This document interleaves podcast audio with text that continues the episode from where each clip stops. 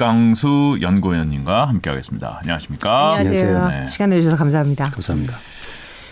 부동산 우리 무거워. 메타버스에서의 부동산도 지금 얘기했는데 현실 세계의 부동산은 정말 어떻게 되는 거냐 이건 모두에게 관심 있는 주제이기 때문에 참 핫하기도 하고 그만큼 논쟁도 많고 뭐 예측하기도 그만큼 어렵고 뭐 이렇습니다. 그죠? 일단 현재는 약간 주춤하다는 지표들이 이제 나오고 있는 상황인데 현재 상황을 조금 정리를 먼저 하고 갈까요? 굉장히 중요하죠. 일단 네. 현재를 정확하게 봐야 되니까요. 네. 그래서 시장을 볼 때는 두 가지 지표가 가장 중요합니다. 네. 가격과 거래량. 네. 그래서 뭐 그 이외 그걸 통해서 이제 시장을 분석하고 어, 현황 파악을 할 수 있으니까요. 그런 차원에서 일단 현재 가격 흐름을 좀 보면 네. 실거래 가격을 저희가 조사할 수 있는데 서울 아파트의 실거래 가격이 10월 기준에서 어 31.8%가 직전 가격보다 하락해서 음. 나오고 있습니다. 하락해서 거래가 되고 있다. 그렇습니다. 거래가 되고 있다는 거예요? 나와 실거래 거래됐다. 아, 거래됐다. 네, 10월에. 네. 그리고 경기는 28점 28% 정도가 아, 직전 거래보다 하락해서 나오고 있고요. 뭐 쉽게 말하면 열채 중에 세 채가 아, 거래 가격이 하락했다 이렇게 보시면 되는데 아, 나머지 일곱 채는 넘, 넘었다는 거예요. 그 그렇죠. 가격보다. 아. 근데 어쨌든 저희가 시장을 볼 때 추세가 중요한데 이게 네. 과거에는 20%였어요. 음. 그러니까 두 채였는데 한 채가 증가한 거죠. 그렇죠. 뭐 예를 들어서 시장을 판단하는데 갑자기 상승하다가 갑자기 모두 다 하락하지는 않습니다. 그렇죠. 음. 그렇죠. 어떤 흐름이 있기 때문에 음. 그런 차원에서는 가격의 변동이 좀 이어지고 있다고 보고 있고요. 음. 이게 이제 첫 번째 가격의 흐름이고요. 두 번째는 거래량은 가격이 하락하는 상황 조금 이제 주춤하는 상황 속에서 음. 거래량은 급감하고 있는 상황입니다. 예를 들어서 현재까지 서울 아파트의 전체 거래량이 어 3만 9천 건 정도 되는데요. 지난해 같은 기간에 6만 9천 건 정도 됐어요. 그렇게 되면 41.7%가 감소한 거고요. 음, 반토막 났네요. 예. 그래서 전국적 그리고 또 이게 누적 기준이고 10월만 보면 네. 10월만 보면 거의 50% 이상의 감소했습니다. 음. 그러니까 거래가 급감하고 있는 상황이다. 이렇게 정리할 수 있습니다. 가을은 이사철이니까 거래가 많이 일어나는 달 아닌가요? 어, 최근에 특이한 게그 네. 그 계절성이 없어졌어요. 아 그래요? 그 이유가 있습니다. 그건 뭐냐면 부동산 시장이 투자화되면서 네. 투자하는 분들이 겨울을 두려워하지는 않잖아요. 아. 네, 그렇기 때문에 계절성은 없어졌고 음. 그런 점에서 어쨌든 전체적 흐름상 거래량이 급감하고 있다라는 게 뭐 사실입니다. 그래서 혹자들은 가격이 일부 떨어지고 있음에도 이 말씀하신 그 급감하는 거래량을 이유로 들어서 음. 야 이렇게 대표되지 못하는 거래량, 그러니까 모두 다 다 안 내놓고 있는 상황이기 때문에 이걸로 가격을 예측하기 어렵다 이런 또 반론도 제기하기도 하잖아요. 그 추세가 꺾였다고 보기 어렵다 뭐 이런 얘기도 하는데. 그렇죠. 근데 이제 원인 파악을 그래서 네. 필요한 겁니다. 왜 이런 현상이 일어나고 있는지. 그런데 아, 일단 전체 가격이 빠지고 있진 않아요. 음. 그래서 평균된 가격이. 음. 근데 가격이 상승세가 둔화되고 상황 속에서 거래량이 급감했다는 건 쉽게 말해서 공급이 감소하고 있다는 거예요. 아. 그렇죠? 안 내놓는다는 거죠. 네. 그러니까 무슨 얘기냐면 아까도 요소수 얘기했지만 네. 가격을 올리는 건 수요가 증가하거나 네. 아니면 공급이 감소하거나. 근데 네. 요소수라는 건 지금 가격이 급등한 거 갑자기 수요가 증가한 게 아니라 공급이 중국에서 안 오니까 가격이 급등한 거잖아요. 그렇죠. 그런데 그래서 거래가 없는 거잖아요. 네. 가격이 상승하면서 거래가 없는. 네. 근데 가격이 지금 상승하면서 거래가 없다는 건 공급이 급감하고 있다는 겁니다. 그렇네요. 그렇죠. 그러니까 아까 어. 어, 말씀하신 것처럼 그러니까 이게 거래가 안 돼서 대표성이 없다. 음. 이건 뭐냐면 그 예를 들어서 수요가 감소하고 있을 때는 이해가 돼요. 이게 수요가 변동될 수 있다. 근데 지금 상황은 공급이 감소하고 있는 상황이기 때문에 그거하고는 좀 다르다. 그래서 여기에서 어 이런 걸 전제로 해서 저희가 시장 판단을 하고 좀 분석을 해야 되지 않을까라는 생각을 갖고 있습니다. 공급이 감소하는 거예요? 수요도 줄고 있잖아요. 너무 올라서 야 손이 안 나간다 이런 기다려야 되는 거 아니야? 좀 관망세도 있나요? 지금 수요 측면에서. 그렇죠. 아무래도. 네. 그런데 수요가 감소하기만 하면 네. 가격은 빠져야 돼요. 네. 그렇죠. 그렇죠. 어. 근데 지금은 어. 공급이 더 많이 감소하는 네. 거예요. 그렇죠. 수요가 감소하는 것보다 공급이 더 많이 감소하는 거예요. 음. 그러니까 거래량이 급감함에도 가격이, 가격이 유지하거나 오르고 있는 거죠. 음. 그래서 전체적인 상황은 수요가 줄어드는 것 대비해서 공급이 더 빨리 줄고 있다. 음. 그런데 이게 좀 그 가격대별로 참 차별성이 있습니다. 음. 무슨 얘기냐면 중저가 아파트는 수요가 감소하면서 가격이 조금 주춤하고 있어요. 그런데 고가 아파트는 매물이 감소하는 폭이 더 커지면서 가격 상승세가 주춤하고 있는 거죠. 음. 그래서 뭐 그렇게 약간 그 일단 상품별로 구분하면 음. 그런 차이점은 좀 나타나고 있습니다. 네. 그럼 고가 아파트가 더 매물이 줄어드는 거는 어떤 뭐 정부의 세제 강화라든지 뭐 그런 규제책 때문일까요? 아니면 증여나 다른 수단으로 이제 뭐 넘어간다든지 왜 고가 아파트만 이렇게 매물이 왜더 달라요? 줄어드는 건 왜일까요? 고가 아파트가 아, 매, 그러니까 제가 말씀드린 것처럼 이제 전제 사항이 공급이 매물인데 매물이 감소하고 있는 이유는 기대감이 있는 거죠. 가격이 더 오를 거다 라는 기대감이 고득 고가 아파트가 그래서 고가 아파트가 그럼 가격이 왜 오를 거냐 기대감은 두 가지인데요. 첫 번째는 뭐냐면 아까 말씀하신 것처럼 정책이 혹시 우호적으로 바뀔 가능성이 있지 않을까. 그래서 내년에 뭐 대선도 있고 음. 그래서 이런 차원에서 정책의 기대감이 좀 작용하고 있는 거고요. 네. 두 번째는 뭐냐면 최근에 재건축 재개발 기대감이 있잖아요. 특히 재건축 관련해서 그러다 보니까 어 재건축 시작되면 어, 가격이 더 오를 수 있는데 이런 기대감이 작용되니까 매물을 더 줄이고 있는 거죠. 재건축 당 그 아파트 말고도 그 주위에 고가 아파트들이 오른다는 그렇습니다. 얘기예요. 그리고 재건축 자체 아파트도 이미 고가 아파트이기 때문에 음. 대상 아파트도 매물이 급감하고 있는 거죠. 그러니까 아. 결국엔 매물을 나올 수 있는 아파트는 음. 내가 살고 있지 않은 아파트여야 되잖아요. 지금 내가 살고 있는데 매물이 시장에 갑자기 나오고 줄진 않습니다. 그렇죠. 그래서 시장의 변동 요인을 만드는 건 내가 투자 목적으로 사놓은 아파트, 내가 살고 있지 않는 아파트가 매물의 증감을 일으켜요. 그런데 재- 서울의 주요 재건축 아파트들이 투자로 사놓은 비중이 엄청납니다. 그렇죠. 실거주율이 되게 낮죠. 한 30, 예. 40%. 예를 들어서 강남의 재건축 단지를 실제로 조사해 보면요. 실거주 점유율이 실거주 비율이 30%대예요. 그러니까 나머지 70%는 임대차를 해놓은 상태죠. 전세 매 그렇죠. 전세 뭐 월세 그러니까 쉽게 말하면 오래된 아파트는 스스로 돈 있는 분들이 살지 않아요. 보통 어느 정도 되는데요? 일반적인 아파트들은 실거 실거주 비율이 보통 60%죠. 아 그래요. 예. 그러니까 40%가 매물로 나오는 게 평균인데 네. 여기는 거의 70%가 매물로 나오는데 그런 매물이 급감하고 있다는 겁니다. 그러면 저기 지금 대선도 이제 언급이 됐었는데 네. 사실 그 부동산 영역이 경제 영역입니다만은 정치적 변수를 고려하지 않을 수가 없는 게 규제에 따라서 이제 엄청나게 특히 변동- 한국은요. 그렇죠. 어. 그러면 대선까지 관망하겠다는 수요 대기자들이 분명히 있을 텐데 네. 자 그러면 지금 뭐 비등비등한 이 양 진영이 있는데 네. 어떤 자. 그 시장 변화를 예상하세요? 음. 자 이제 그건- 이재명 후보가 당선되면 어떤 정책이 나올 건가요? 아니 그거를 네. 사실 애널리스트 입장에서 예측하기 힘든 분야죠. 그쵸. 근데 이제 지금 네. 알려져 있는 그 부동산 정책 정책들 후보별 이제 부동산 정책들을 이제 몇 가지 내놓, 내놓지 않았습니까? 예. 이제 극명하죠. 네. 아주 극명하죠. 이건 뭐 그 나와 있는 사실이니까 네. 공약은 더 지켜봐야겠지만 그렇죠. 일단 어, 여당의 후보는 어, 불로소득이라든가 아니면 세제 강화 걸 얘기하고 있으니까 사실은 예를 들어서 집을 갖고 투자 목적으로 갖고 있는 분들이 부담을 느낄 가능성이 있죠. 그래서 지금까지 매물을 줄였는데 그렇게 되면 매물을 내놓을 가능성이 큰 거죠. 그렇게 되면 시장의 매물이 증가하는데 수요가 감소하면 의외로 시장에 에, 좀 영향을 크게 미칠 수도 있다는 거고요. 반대로 야당 후보는 대출을 더 확대해 주겠다. 그리고 세, 세제를 완화하겠다. 뭐 대표적으로 보유세를 완화하겠다 이런 정책들을 나, 나오고 있으니까 음. 반대로 그렇게 되면 매물이 더 줄게 되잖아요. 음. 그리고 아 드디어 예상한 것처럼 그렇게 되는 거니까 매물이 증가할 수 없다는 거죠. 그런 차원에서는 예를 들어서 이런 추세가 뭐 기수- 지속될 가능성이 있어 보입니다. 아 그래요. 네. 그러니까 시장 안정적인 측면, 안정을 가, 가격 하락이라고 규정한다면 그 측면에서는 조금 더 규제가 이어지는 측면이 음. 아마 더 어, 예상을 그쪽으로 할 수 있는 네. 그런 근데 여기서 전제가 중요한 거예요. 뭐냐면 시장을 움직이는 게 제가 여기서 그러니까 저만의 주장일 수도 있는데 시장을 움직이는 게 일단 매물이다라고 말씀을 드린 거죠. 네. 그런데 여기에서 뭐, 뭐 다른 분들이 반론을 하는데 매물 아니다. 시장을 옮겨 전체 공급이라든지 아니면 뭐 소득이라든지 음. 이렇게 개념으로 좀 아마 다르게 할 텐데 저는 전제사항을 시장이 움직, 가격을 움직이는 건 매물의 양이다. 음, 팔려는 야, 사람. 그렇죠. 네. 그게 특히 한국에서는 더 우리나라에서는 중요하다고 판단해서 이런 결과가 나온 거고 네. 뭐 들으시거나 아니면 판단하실 때 아니다. 그거에 대한 동의 못 한다라고 음. 하면 다른 결론이 추출되는 겁니다. 음. 그렇게 생각하시면 이 매물을 좌지우지하는 게 사실은 이제 다, 다 주택자 아닙니까 사실은 그렇죠. 그런 면에서 올해 이번 정부가 추진했던 다 주택자 관련 정책들에 대해서 굉장히 들여, 들여다 보셨을 것 같은데 그렇죠. 확실히 그게 매물 잠김에 영향을 줬다고 보세요?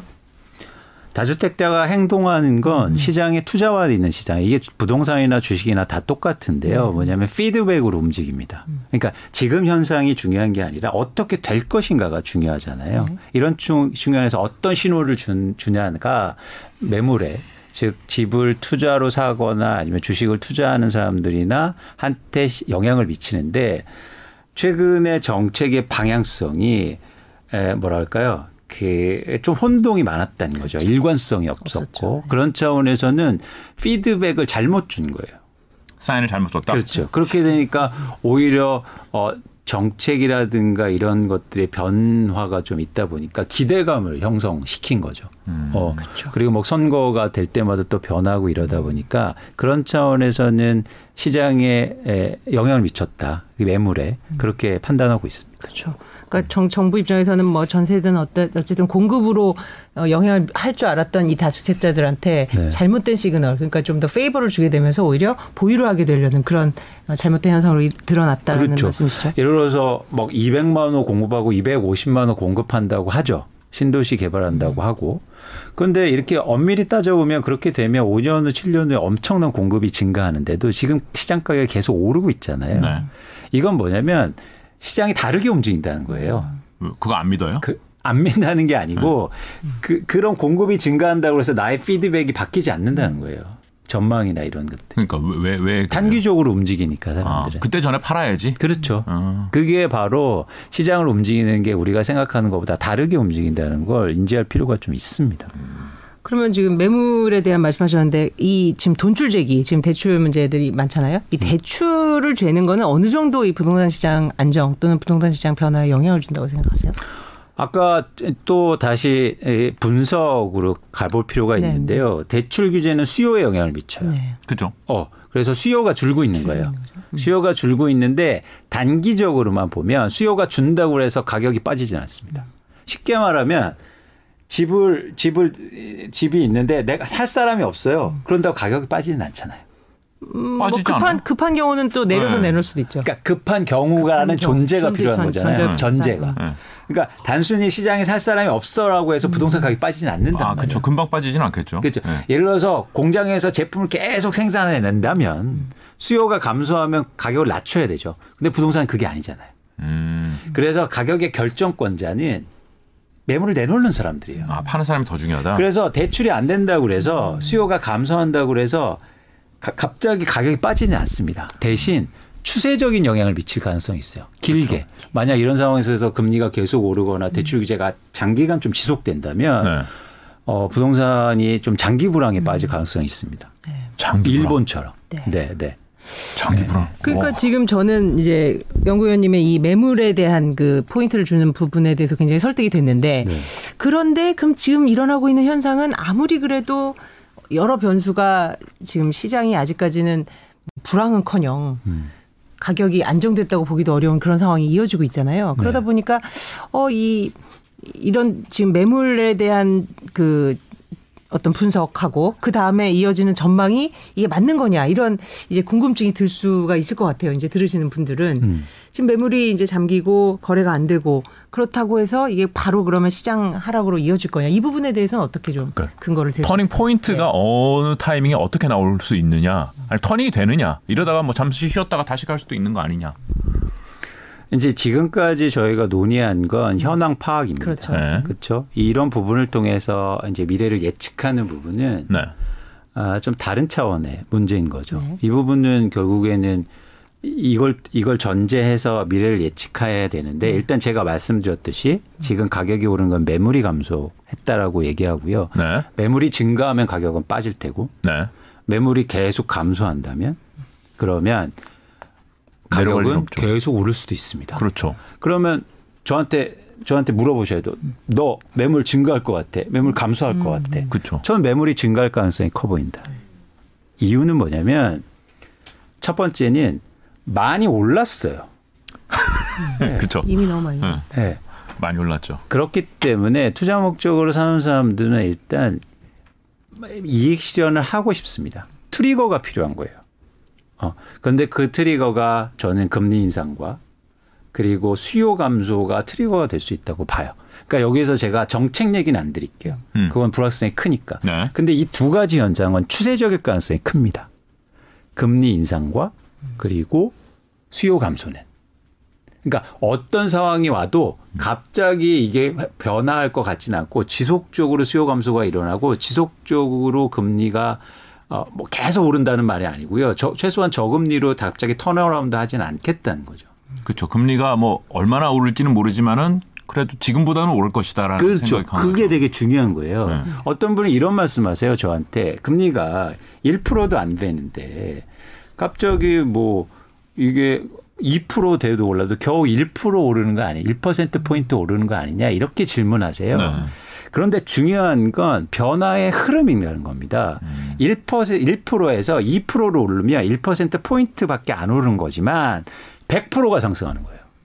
그렇잖아요. 그렇죠. 그리고 2% 되면 어, 3% 되는 거 아니야? 이런 두려움이 생기죠. 그렇죠. 네. 그래서 그런 추세정 창에서 그렇게 되면 이게 장 이런 어, 긴 흐름 때문에 매물이 음. 사실은 지속적으로 증가할 수 있다는 생각을 전 가지고 있고요. 음. 그렇게 되면 시장에 에, 변화가 일어날 수 있다고 보는 거죠. 매물이 증가하면 시장 가격은 의외로 변곡점을 빨리 맞이할 수도 있게 되고 음. 지금의 상황 갑자기 뭐 10월에 아까 말씀드린 건 서울의 31.8%가 하락해서 실거래가 거래되는 이유도 네. 일부 그렇게 매물을 던지기 때문입니다. 그왜 팔아요? 굳이 지금. 그런데 상황 판단하니까 어 조금 이제 낮춰서 팔아야 될지 이런 이제 심리가 저 작용되는 거죠. 이거는요. 수요도 아까 말씀하셨잖아요. 네. 네, 수요도 감소하는 추세가 계속 이어진다고 보시는 거예요? 수요 감소는 네. 원 원칙 원- 원초적으로 한번 가보자는 거죠. 그러니까 뭐냐면 가격이 많이 올라서 수요가 감소 감소합니다. 아, 그렇죠. 못 따라가죠. 예, 예. 네. 근데 그게 그런 경우도 있지만 뭐 우리가 영끌이라든지 이런 걸로 대변되는 약간 추격 매수라는 그런 심리도 자극하잖아요. 동시에. 정확한 지적이신데. 그래서 가격이 올라도 수요가 계속 증가하기 위해서는 누군가 계속 돈을 줘야 돼요. 음, 근데 대출이 막혀 있다. 그렇죠. 그래서 지금 예를 들어서 뭐 어, 은행권의 대출 규제라든가 금리의 영향이 영향을 미치고 있는 거예요. 시- 뭐 이런 비유가 좀 그렇겠지만 가격이 계속 올라도 수요는 계속 오를 수 있어요. 그런데 누군가 계속 돈을 대줘야 되는 겁니다. 그게 자본시장의 논리잖아요. 결국엔 가격이 계속 오르기 위해서는 누군가 비싼 가격을 계속 사줘야 되는데 갑자기 소득이 증가하지 않는 한 그렇죠. 그러면 누군가 돈을 꿔줘야 되는데 그 부분에 대해서 조금 퀘스천이 있다는 거죠. 그래서 주위에 돈을 못 빌려가지고 지금 큰일 났다는 사람들이 있어요. 그렇죠. 네. 그런데 특이한 게 그래서 코로나 19가 부동산 시장에 큰 영향을 미친 거예요. 네? 코로나 19가 왜요? 가격이 오르는데도 누군가 계속 돈을 꿔주는 거예요. 아. 돈을 많이 풀었고 금리는 그리고 굉장히 낮아. 그 엄청나게 낮추면서 그러니까 가격이 올라도 살 수 있는 사람들은 시장에 더 증가한 거죠. 그렇죠. 근데 이제 반대 현상이 일어날 수도 있다는 겁니다. 코로나 그러니까 위 코로나 코로나가 다른 여러 산업적인 영향 못지않게 부동산 산업에도 반대의 현상을 일으킬 수 있다. 이런 엄청난 영향. 이거는 우리나라뿐만 아니라 전 세계에 영향을 미쳤거든요. 전 세계에 영향을 미쳤고 전 세계에 그래서 부동산 가격이 올랐고 어 그래서 코로나 19는 사실 예측할 수 없는 상황이었죠. 네.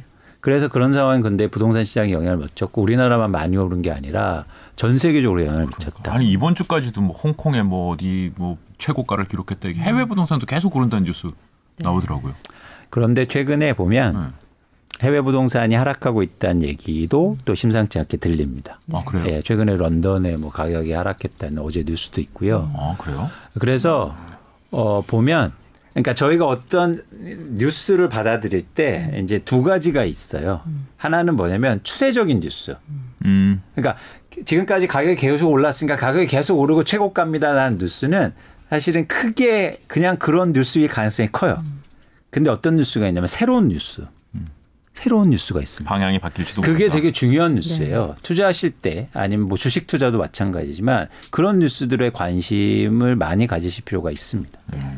근데 여전히 이제 수요자들 중심으로는 지금 박사님의 이런 이제 여러 분석적인 코멘트에도 불구하고 어, 집에 대한 그 스- 집을 사야 되겠다라는 그런 심리는 여전하고 그죠? 네. 그래서 어떻게든 이제 돈을 끌어모아서 물론 옛날만큼 대출을 해주지 않기 때문에 쉽지는 않으나 뭔가 이거를 지금이라도 같이 올라타지 않으면 이거는 영원히 그러니까 가격이 그 장기 불황이 되는 상태는 사실 굉장히 아주 안 좋은 거잖아요, 사실은. 그러니까 그렇죠. 그런 일을 가정하고 행동을 하지 않기에는 그렇지는, 예. 내가 좀이 경제적 주체로 살아야 되는데 그렇습니다. 이 불안한 거죠. 그렇죠. 그래서 위원님 말대로 되면 좋겠는데 어. 안 떨어지는 현상이 지금 계속 이어지고 있는데 그럼 어떡할 거냐 이런 반론이 있을 수 있거든요. 사실은. 그러니까 분석은 알겠는데 현상은 지금 그렇지 않다. 그런 반론이 있을 수 있잖아요. 그래서. 그 저희가 분석 네. 분석은 두 가지 분석인데요. 하나는 현황을 분석하는 거고 현황 분석에 대해서는 저는 인정을 좀 해주셨으면 좋겠어요. 그러니까 예를 들어서 이 부분은 그러니까 제가 예를 들어서 최근까지 집값이 떨어진다고 했는데 계속 올라서 틀렸다. 아, 그래서 제가 하는 얘기가 다 틀렸다라고 그건 보지 말자는 거예요. 이거 왜냐면. 네, 그러지 맙시다. 네. 메신저와 메시지는 달라야 됩니다. 그러니까 음. 그 과거에 저 엄청나게 잘 맞췄어요. 아, 예, 저 예. 기억합니다. 근데 예. 중요한 건 제가 그래서 강조하고 싶은 건 그래 전망은 네 말 못 믿겠어. 그러면 현황은 인정하셨으면 좋겠다. 현황을 보시고 현재의 자기의 위치를 판단해서 결정하셨으면 좋겠어요. 제가 사실 여기에서 뭐 집을 많이 갖고 계신 분이나 이런 분들한테 뭐 그런 말씀 드릴 이유가 없어요. 저보다 훨씬 잘 아실 테고 하니까 음. 저는 이제는 가장 관심 있는 부분 분들이 집이 없으신 분들, 무주택자 무주택자. 분들인데 자 그렇게 되면 여기에서 중요한 게 이제 무주택자 그래 현황 얘기는 듣겠다 어떻게 행동하느냐 일단 제가 드릴 수 있는 말씀은 전 전망 틀릴 수 있다라는 전제하고 대신 하나는 뭐냐면 어 뭐 너무 뻔한 말일 수도 있지만 지금 무리해서 집을 살 때는 절대 아니다. 절대 아니다. 절대 이거 이거는 너무나 강조하고 싶고요. 그리고 또 하나 두 번째 강조점은 리빙할 집을 사셔야 됩니다. 투자의 목적으로 하지 마라. 최근에 지난해 말부터 어떤 현상이 벌어지냐면 집이 없으신 분들이 내가 살지 못할 집들을 사기 시작해요. 지방의 아파트 막 이런 그렇죠. 거. 예. 그러니까 어, 직장도 엄청나게 멀고 거기 살 생각이 전혀 없어요. 그런데 집이라도 한 채 있어야겠다는 마음으로 집을 산다는 거죠. 근데 그렇게 되면 어 이게 집을 보유 오래 보유하기가 되게 힘듭니다. 이런 변곡점에서도 앞으로 어떻게 될지 모르겠지만 이런 변곡점에서도 사실 굉장히 흔들릴 가능성이 크거든요.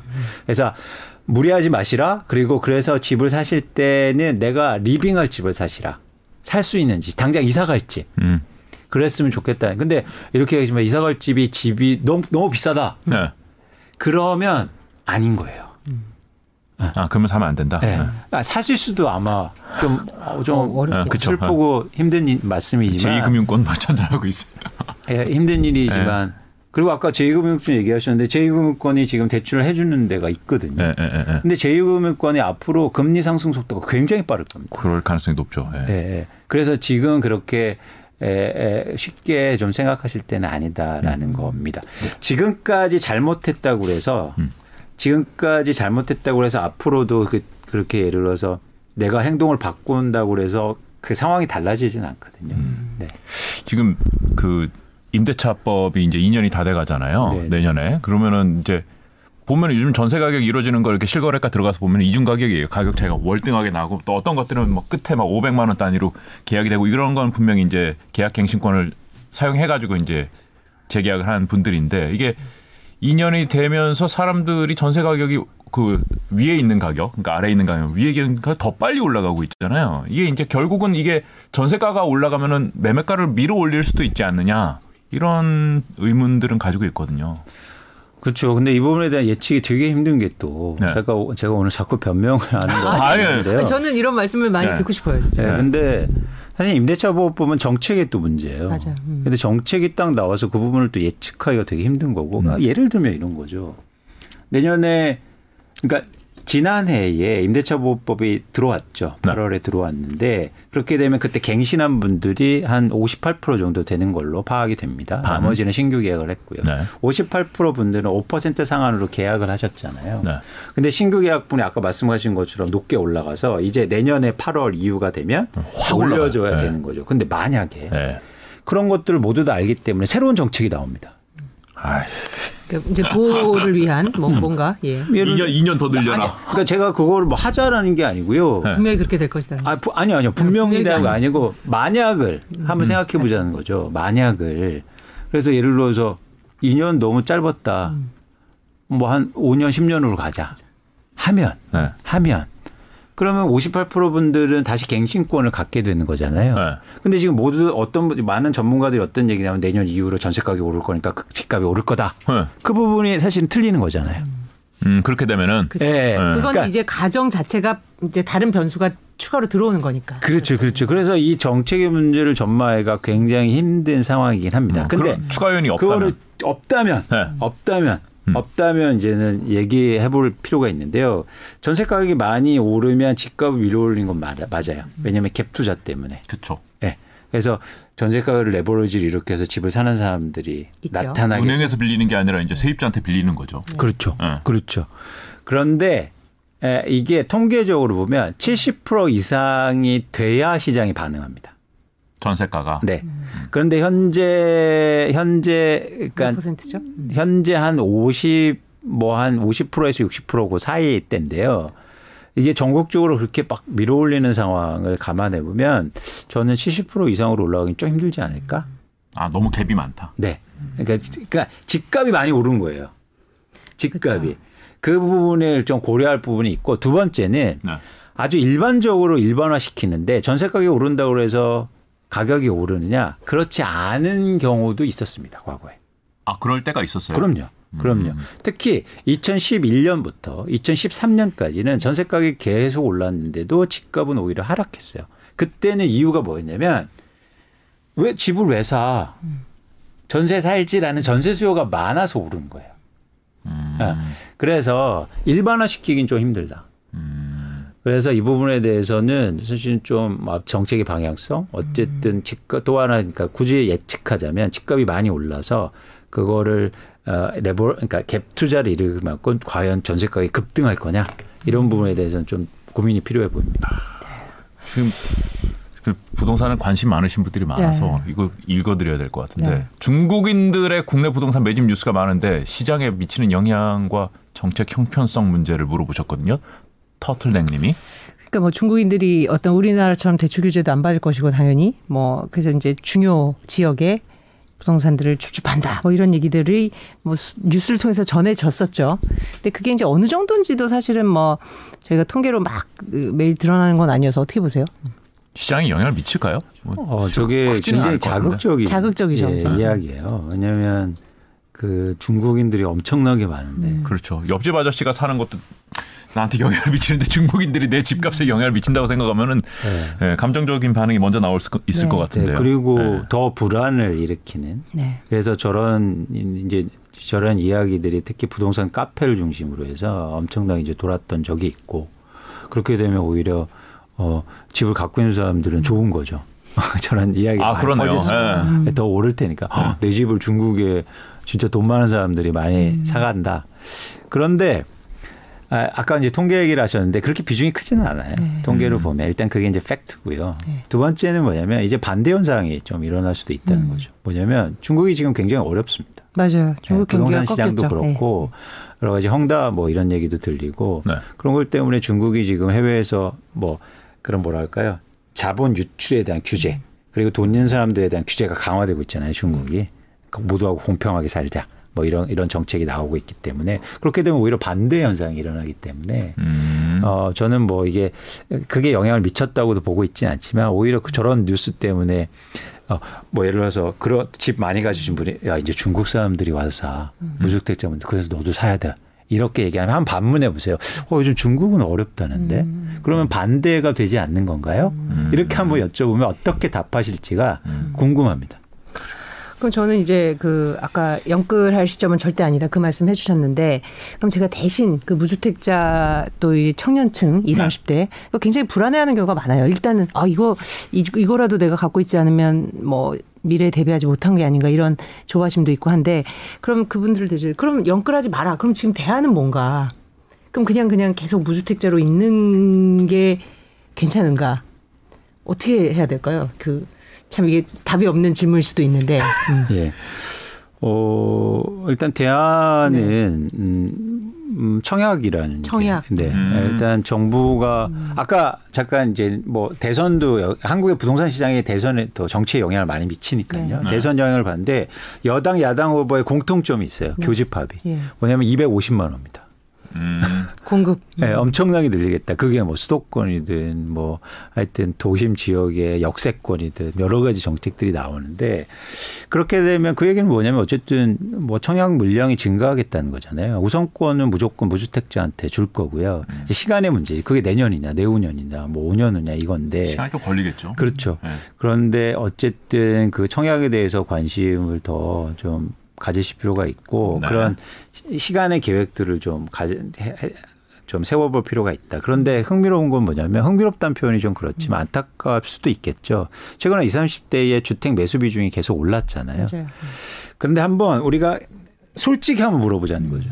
스스로한테. 그리고 우리 그러니까 우리 한 한번한테 진짜 집이 필요해서 내가 살 집이 필요해서 어 대출을 받아서 사셨냐? 그리고 내 마음이 조급했냐? 솔직한 답은 제가 감히 얘기할 건데 집이 오르니까 아니면 돈을 못 벌까봐. 맞아요. 그게 저는 많은 비중이었다고 생각합니다. 저도 이제 후배들이랑 얘기해 보면은 어디 어디 샀다고 뭐 이런 얘기를 많이 해요. 그렇죠. 그게 어디야? 뭐 이러는. 그렇죠. 네. 자 가격은 오르는데 내가 집을 한 채라도 없으면 도태될까봐 음. 돈을 못 벌까봐에 대한 두려움이 컸던 거예요. 그런데 이런 상황 속에서 자 구주택과 새로운 주택을 한번 비교해 보자는 거죠. 누가 더 돈을 많이 벌 건가? 제가 그걸 비난하는 게 아닙니다. 음. 돈을 벌자고 하는 욕심이나 그 욕망을 제가 뭐라고 하는 게 아니에요. 음. 그런 욕망으로 한번 지금의 현실을 보자는 거죠. 네. 그러면 많이 오른 집을 통해서 돈을 많이 벌 수 있을 것인가 음. 아니면 조금 기다려서 그렇죠. 낮은 가격에 갈 수 있는 자격으로 분양한 아파트를 사야 돈을 많이 벌 것인가 저는 두 번째가 훨씬 더 돈을 벌 가능성이 크다라고 보고 있습니다. 그러니까 수익률 차원에서 볼 때는 그렇습니다. 왜냐하면 정부가 가장 싸게 내놓을 거고요. 음. 어, 그게 분양가 상한제든 낮은 주택 그러면 이거를 돈을 버는 목적으로 바라보자는 거예요.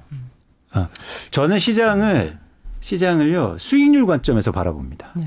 그러면 지금 이렇게 과도하게 오른 집가 물론 여기서 10% 20%더 오를 수 있겠죠. 그런데 청약 받으시면요 엄청나게 싸게 살 수 있는 기회가 되는 거예요. 이 기회를 포기하지 말자. 그래서 여러분 제가 다시 한번 강조하지만 여러분들의 우리가 갖고 있는 그 욕망을 제가 뭐라고 하는 거예요. 갑자기 도사가 되자 이런 말씀을 드리는 게 아니에요. 그 욕망으로 시장을 한번 바라보자. 그러면 여러분들이 뭔가를 해야 되는 방향성이 나올 수 있다라는 생각을 갖고 있습니다. 그렇죠. 지금 주택을 사는 거는 청약의 기회를 포기하겠다라는 음. 약간 느낌이 그렇죠. 있으니까요. 그게 근데 굉장히 돈이 있다. 어제 제가 인상 깊게 본 뉴스가 있는데 어떤 분이 청약을 하셨는데 어떤 연예인 분이 청약을 받으셔서 분양 받으셨는데 그 가격이 두 배, 세 배 막 올랐다는 거예요. 그런 가능성을 다 갖고 있거든요, 지금. 음. 근데 그거를 포기하지 않으셨으면 좋겠다. 음. 네, 네. 그런 그러니까 이 역시 생각. 정부, 정부의 어떤 공급 약속이 차질 없이 계속 진행되기를 바라고 그렇죠. 그렇죠. 그래서 조금 더 뭐 한 발짝 더 나가자면 음.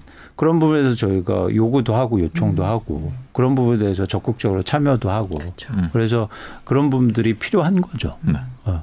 그러니까 지금 상승세의 속도가 지금 올라타도 충분히 그 신주택을 받았을 때보다 더 큰 수익률이 예상된다면 이걸 고민하겠지만 지금으로 볼 때는 많이 올라서 이 부분을 제외하고 이 부분을 포기하고 갈 정도는 아니다. 이 정도로 음. 정리가 가능하겠네요. 그렇죠. 그래서 무주택자분들한테 제가 말씀드린 건 무주택자분들이 그런 목적으로 집을 보셔라. 음. 그렇게 되면 어 그러니까 색깔이 달라 보이시겠다는 그렇죠. 거죠. 예를 들어서, 예를 들어서 지금 신문에서 뭐 어떤 가격이 뭐 신고가에 거래됐습니다. 근데 면밀히 살펴보면요. 신고가가 뭐 천만 원, 이천만 원이 정도 오르는 수준이에요. 어. 그런데 청약은 좀 다른 차원이잖아요. 그렇죠. 네. 미치 얘기할까요 이제? 네. 네. 아 진짜 저도 뭐 저저 경구원님 그냥 하락 하락한다 하락한다 이제 이런 식의 자극적인 그런 뭐 그런 썸네이들을 보고서만 했는데 지금 음. 말씀 들어보니까 이제 어떤 현상에 대한 분석 그리고 네. 미래를 뭐 맞출 수는 없겠으나 어쨌든 예상 가능한 경로가 있기 때문에 어 그 의사 결정을 할 때 참고를 하라는 말씀은 굉장히 인상이 깊었던 것 그렇죠. 같습니다. 그래서 제가 그러니까 제가 올라오면 이제 댓글이 엄청 달리죠. 뭐, 뭐 틀린 애가 나와서 이렇게 말씀하시는데 네. 제가 다시 강조하지만 네. 그 제가 얘기해서 제가 얘기하는 모든 것들이 틀렸다고 음. 생각하지 마시고 음. 그 메시지에 좀 주목하셔서 보셔, 네. 보시면 좋겠다는 말씀을 드리고요. 어쩌면 이, 이, 이 그런 연습이 그리고 그렇게 세상을 바라보고 음. 그렇게 투자하는 방향성을 하는 게 되게 중요합니다. 네. 그러니까 최근에 20, 30대 투자가 이 조바심에서 약간 이 흐린 측면이 있었다 이런 생각을 한번 해볼 필요도 있다. 그러니까 음. 뭐그 적정한 가격인지 적정한 음. 지역인지 이런 투자 수익률은 어떨지 뭐 이런 부분에 대한 좀 더 고민이 필요하다. 그렇죠. 그렇죠. 투자 목적으로 보자 이거예요. 아, 깔끔하게. 우리, 가 너무 네. 중요하니까 네. 부동산은 좀 정기적으로 좀 그러니까 아, 좀 어. 점검해 볼 필요가 있을 것 같아요. 네. 네. 리츠. 그 사실 네. 여 의원님의 또 전문 분야가 리츠인데 네. 네. 음. 이거 이제 부동산 얘기하다 보니까 너무 이제 시간을 많이 허비를 했는데 아니 저 소모를 소비를 했는데 자 리츠부터 좀 보겠습니다. 그 일단 차근차근 뭔지부터 좀 여쭤봐야 아, 될 거예요. 음. 대략적으로는 알지만. 네. 그건 이게 되게 중요한 네. 얘기인데요. 자 그러면 어, 아까 20, 30대라든가 무주택자분들이 자 그래 기다려 음. 오케이 내가 청약 끊으면 기다릴게 라고 네. 하는데 기다릴 동안 가만히 있으면 안 되시죠. 그렇죠. 음. 그래서 저는 리츠를 추천드리고 싶은 거예요. 그러니까 그동안 뭔가 수익도 창출하고 뭐 어쨌든 뭐 투자 수익률을 가져가셔야 되잖아요. 그 코인 하죠, 코인. 보통 이제 젊은이들이 아, 나 못 사겠다 야. 코인 해야지 뭐 이렇게 되는 거거든요. 아, 이제 코인에 대해서도 네. 최근 이제 코인 많이 오르니까 네. 뭐 그런데 이게 이게 아주 그 부분에서 네. 어쨌든 리츠를 얘기하죠. 리츠. 리츠라는 얘기인데 리츠는 뭔데 리츠는 뭐냐면 네. 그러니까 저희가 이렇게 용어를 좀 보실 필요가 있는데 real estate investment trust의 약자입니다. 네. 그러니까 쉽게 말하면 부동산을 사는데요. 여러 명이 돈을 모아서 사는 거예요. 그리고 또 하나 장점은 언제든지 사고 팔 수 있다는 장점이 있습니다. 상장돼 있죠. 예. 그러니까 부동산이 부동산을 사는데 부동산의 가장 큰 단점은 나눠서 못 사고 그러다 보니까 언제나 사고 팔 수 없다는 거예요. 예를 들어서 언제나 사고 팔 수 있다면 쉽게 말해서 강남 아파트를 매일 살 수 있다면 얼마나 좋을까요? 그럼 가격 하락이나 상승을 고민할 필요 없잖아요. 그런데 불가능하지 않습니까? 한 번에 계약금 다 주고 한 번에 중도금, 잔금 다 줘야 되잖아요. 그런데 이거 이 리츠는 부동산을 사는데 나눠 살 수 있다는 가장 큰 장점을 갖고 있죠. 음. 그래서 어, 이 부동산을 투자하실 때 리츠를 통해서 투자하시면 굉장히 좋겠다는 생각을 갖고 있습니다. 음. 근데 이 리츠가 이제 우리나라에 그렇게 많이 상장되어 있지는 않죠. 네. 15개인가? 맞습니다. 그런데요. 음. 네. 근데 다, 다 특징이 달라요. 근데 우리는 이제 압구정도 아파트를 사고 싶은데 음. 그런 리치는 없잖아요. 그렇죠. 네. 그러니까 주택의 임대 임대 주택을 기초 자산으로 한 리치가 있는데요. 아, 그래요? 네. 있긴 한데 예를 들어서 다양한 부동산을 살 수 있다는 또 장점이 있는 거죠. 음. 오히려 그러니까 수익률 관점에서는 다양하게 투자해야 되는데 그런 차원에서 리츠가 다양한 뭐 물류부동산도 있고 창고도 투자할 수 있고 예를 들어서 뭐 아파트도 투자할 수 있고 오피스도 투자할 수 있고 이런 거죠. 음. 그래서 오히려 다양한 부동산 투자할 수 있는 장점이 있다. 음. 그리고 이제 주식하고 비교해 보자면 이제 배당의 강점이 있죠. 음. 배당 수익률이 높을 뿐만 아니라 또 하나 뭐냐면 강제 조항이 있습니다. 그러니까 기업이 돈을 벌면 배당을 다 해줄 거에 대한 약속은 사실 없어요. 예를 들어서 어, 뭐 어떤 회사에 돈을 많이 벌어도 이사회에서 내년에 투자 많이 할 거라 배당 없습니다 하면 네 하고 말아야 돼요. 그죠. 근데 부동산 리츠는 부동산에 투자를 딱 해놓으시면 부동산에서 나오는 임대 수익 있잖아요. 음. 거기에서 90% 이상을 의무적으로 배당해 줘야 되는 의무 조항이 있습니다. 그렇게 되면 거기에서 나오는 수익이 무조건 배당으로 나와서 확실한 수익이 보장되는 거죠. 그렇기 때문에 매달 또 부동산에서 얻는 수익도 있다는 장점. 또 하나 뭐냐면 부동산을 갖고 수익 수익형 부동산을 갖고 계세요. 요즘 뭐 꼬마, 꼬마 빌딩 이런 거 관심 많으시는데 네. 그렇게 되면 사실은 힘든 분명 힘든 뭐 요즘 건물주가 희망이다라는 분들이 있는데 건물주가 굉장히 부지런해야 됩니다.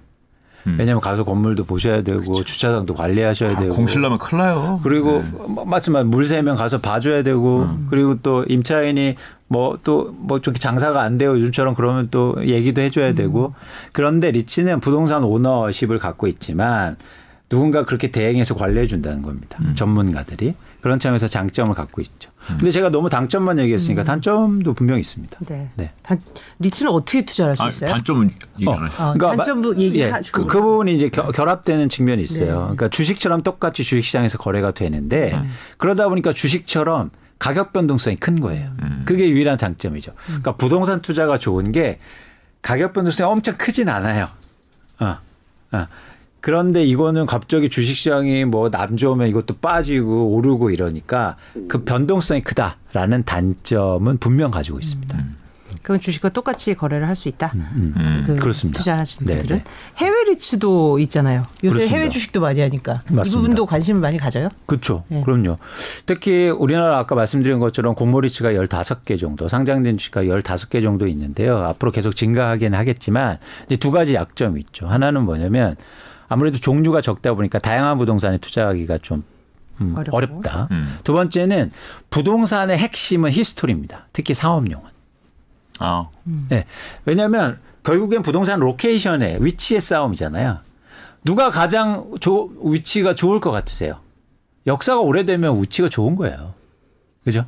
그런 차원에서는 한국의 리츠들은 역사가 안, 뭐 짧다 보니까 그렇게 오래된 부동산들이 많이 없어요. 근데 미국이라든가 뭐 예를 들어서 일본이라든가 이런 데는 오래되게 상장된 오래된 리츠가 있기 때문에 100년 전 부동산을 들고 있습니다. 그럼 얼마나 더 그게 불확성이 적은 거예요. 그런 부동산에 투자할 수 있다 라는 장점입니다. 그러니까 강남 한복판 부동산을 편입한 리츠들이 있다. 그렇죠. 이렇게 이해해서 광화문에 예를 들어서 광화문에 뭐 빌딩 오래된 빌딩을 갖고 있는 리츠들이 있다라는 음. 겁니다. 그런 거는 좀 안정적으로 생각할 수 있겠네요. 그렇죠. 변동성이 적으니까. 그러니까 아까처럼 그러니까 리츠를 투자할 때도 그런 이제 접근 방식이 굉장히 중요합니다. 어. 그러면 리츠는 변동 장세가 커질 때 오히려 조금 더 주목을 받게 되는 투자 상품인가요? 그때 주목을 어떻게 해야 되냐면 그렇게 되면 시장 주식 시장이 만약 급격하게 빠지면 어, 오히려 비중을 늘려야 되는 그렇죠. 좋은 찬스인 거죠. 어, 왜냐면 부동산에 회복하는 건 그런 좋은 부동산들은 회복하기 마련이니까요. 쉽게 말해서 서, 코로나 19 때 맨하탄으로 기초 자산으로 된 음, 리츠가 폭락을 합니다. 네. 근데 맨하탄에 있는 오피스 빌딩이 사실은 그렇게 50% 가격이 빠진 거예요. 쉽게 말하면. 아, 그랬어요. 네. 음. 근데 사실 잘 모르셨잖아요. 음. 어. 그런데 어, 그거를 예를 들어서 막 사놨으면 예를 들어서 안심하고 그러니까 지금 결과론적 측면이지만 음. 그렇게 주식시장 빠지는데 막 그 뭐랄까요 우리가 말하는 FANG 주식이나 MANG 주식 이런 거 사기 쉽지 않아요. 물론 그 이후로 두세 배가 올라긴 했죠. 더 많이 오르긴 했지만은 그런데 그렇게 빠질 때 굉장히 용기가 필요한 거예요. 그런 주식들은. 네. 왜냐하면 쉽게 말해서 valuation이라고 하는 그런 가치가 높게 평가돼 있기 때문에. 그런데 맨하탄에 있는 빌딩이 갑자기 50%확 빠집니다. 근데 그건 어떠세요? 사고 싶으지 않으세요? 전 세계에서 가장 좋은 부동산인데. 돈 있으면 사죠. 네. 그런 그런 투자할 수 있는 게 많다는 거예요 해외 쪽에는. 음. 그래서 그렇게 보셨으면 좋겠다. 기회 측면에서. 연구위원님도 리츠를 하세요? 해외, 해외 리츠나 뭐 투자 국내 리츠는 못 하실 것 같고. 그렇죠. 네. 규정상. compliance에 걸리나요? 해외 어, 근데 전 일부러 하진 않습니다. 그렇게 되면 저의 어떤 그 선입견이 들어가는 거니까. 아, 그래요? 네, 네. 근데 부동산이 뭐 결국 다 같이 가는 거 아닌가? 그러면 음. 집값이 하락할 수 있다고 생각하면은 리츠도 사면 안 되는 거 아닌가? 이렇게 생각할 수 있을 것 같아요. 그래서 말씀드린 것처럼 이제 좋은 리츠, 좋은 부동산 다 빠져도 살아남을 거 그러니까 그리고 쉽게 회복, 그- 쉽게 회복할 수 있다는 거 그런 거. 그러니까 다 같이 빠질 수 있어요. 네. 그런데 빨리 회복하고 무조건 회복할 수 있다는 건 있다는 거죠. 그런 차원에서 이제 선별 작업이 필요한데 그래서 두 가지 기준이 필요합니다. 하나는 해자를 갖고 있는 부동산. 해자는 뭐냐면 왜 예전에 그 성에 성 둘레에 물길을 쭉 만드는 거예요. 그래서 적이 쉽게 방어벽. 쳐들어가죠. 이런 해자를 갖고 있는 부동산들을 선별하셔야 되고 그 중에서 또 성장할 수 있는 부동산들이 있거든요.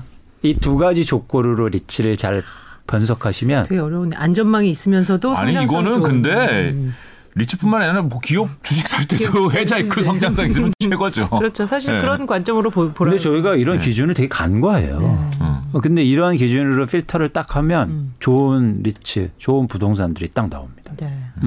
그건 이제 저희가 하는 직업이 그래서 애널리스트가 필요한 거고. 네, 그뭐좀 설명을 좀 해주세요. 어떤 해자가 있을까요 부동산에?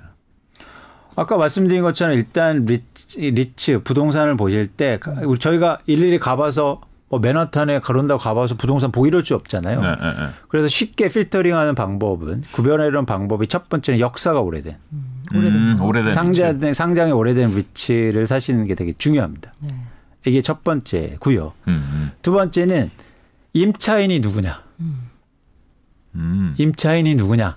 근데 이게 첫 번째하고도 연결이 되는데 임차인이 오래된 임차인이어야 된다. 그렇죠.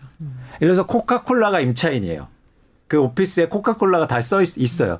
코카콜라가 뭐 갑자기 세상이 좀 그렇게 돼도 코카 일정 콜라는 마시고 싶잖아요.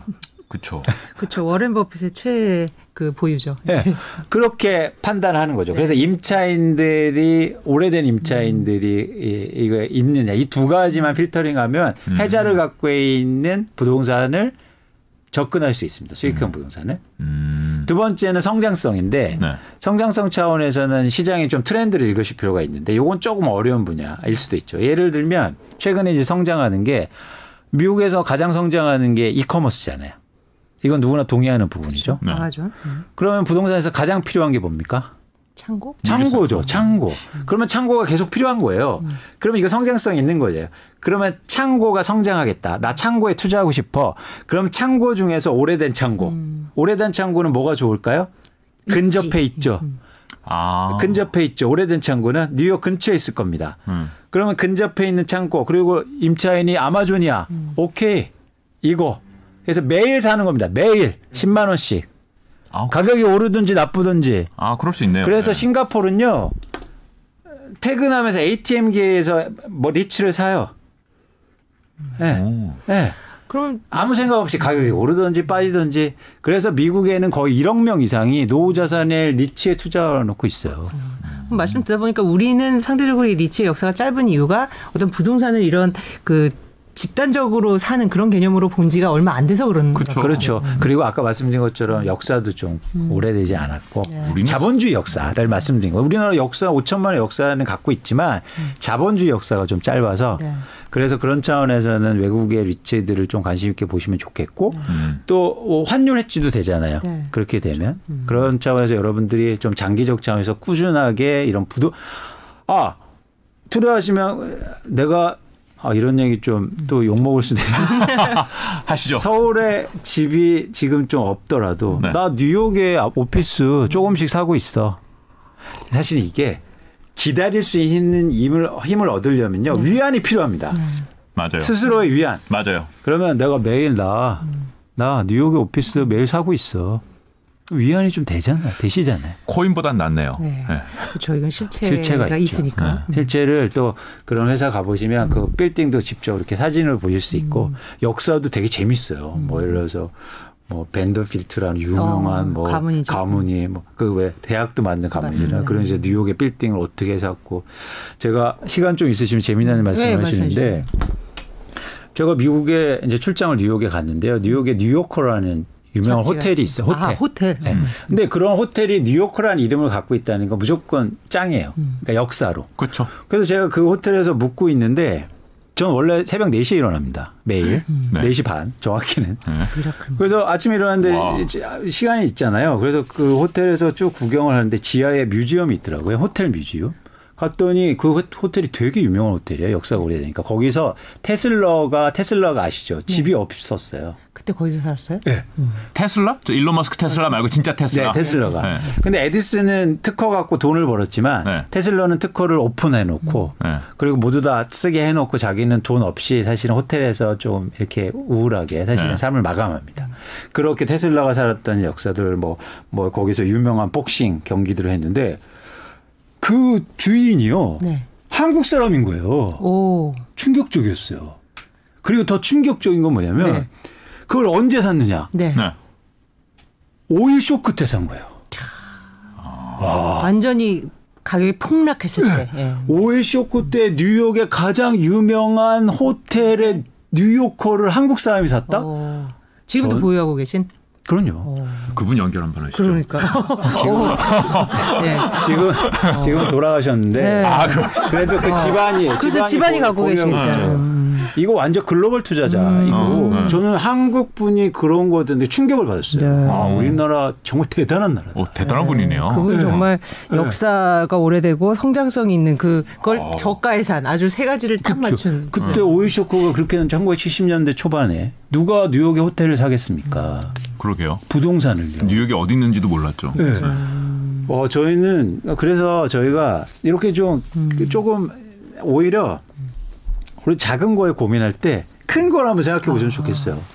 그렇죠. 지금 뭐 노도강 요 동네가 얼리고 여기가 어디고 뭐 이런 너무 다 단기적인 거 말고 조금 더 부동산에 대해서 좀 시야, 시야 를 좀 넓혀봐라 이런 음. 말씀으로 네. 이해가 됩니다. 네, 최근에 네. 제뭐 사적인 얘기지만 음. 제 아내하고 이렇게 공원을 걷는데요. 네. 제가 땅 밑을 보고 걸으니까 네. 앞을 보라고 하더라고요. 어. 근데 저희가 어, 제가 요즘 좀 마음적으로 힘드시고요. 자꾸 머리가 좀 숙여지는데. 네. 근데 그럴수록 저희가 앞을 좀 음, 바라보고 네. 네, 그랬으면 좋겠습니다. 네. 저희가 같이 예. 예. 의원님 말씀하신 그 현황에 대한 부분 다시 한번 들으면서 저도 한번 생각을 다시 해보는 네. 계기가 될것 아, 같습니다. 저도 힘이 좀 되네요. 네. 네. 자, 어, 이광수 의원님과 오늘 인터뷰는 여기서 마무리하겠습니다. 고맙습니다. 감사합니다. 네. 네. 자, 저희 그 인터뷰 영상은 SBS 뉴스 채널에서 다시 보실 수 있고요. 편집된 영상은 멀스트리트 채널에 며칠 후에 업로드할 예정이니까 두 채널 모두 어, 구독, 좋아요. 예, 부탁드리겠습니다. 오늘 네. 멀스트리트 이렇게 마치겠습니다. 고맙습니다. 고맙습니다.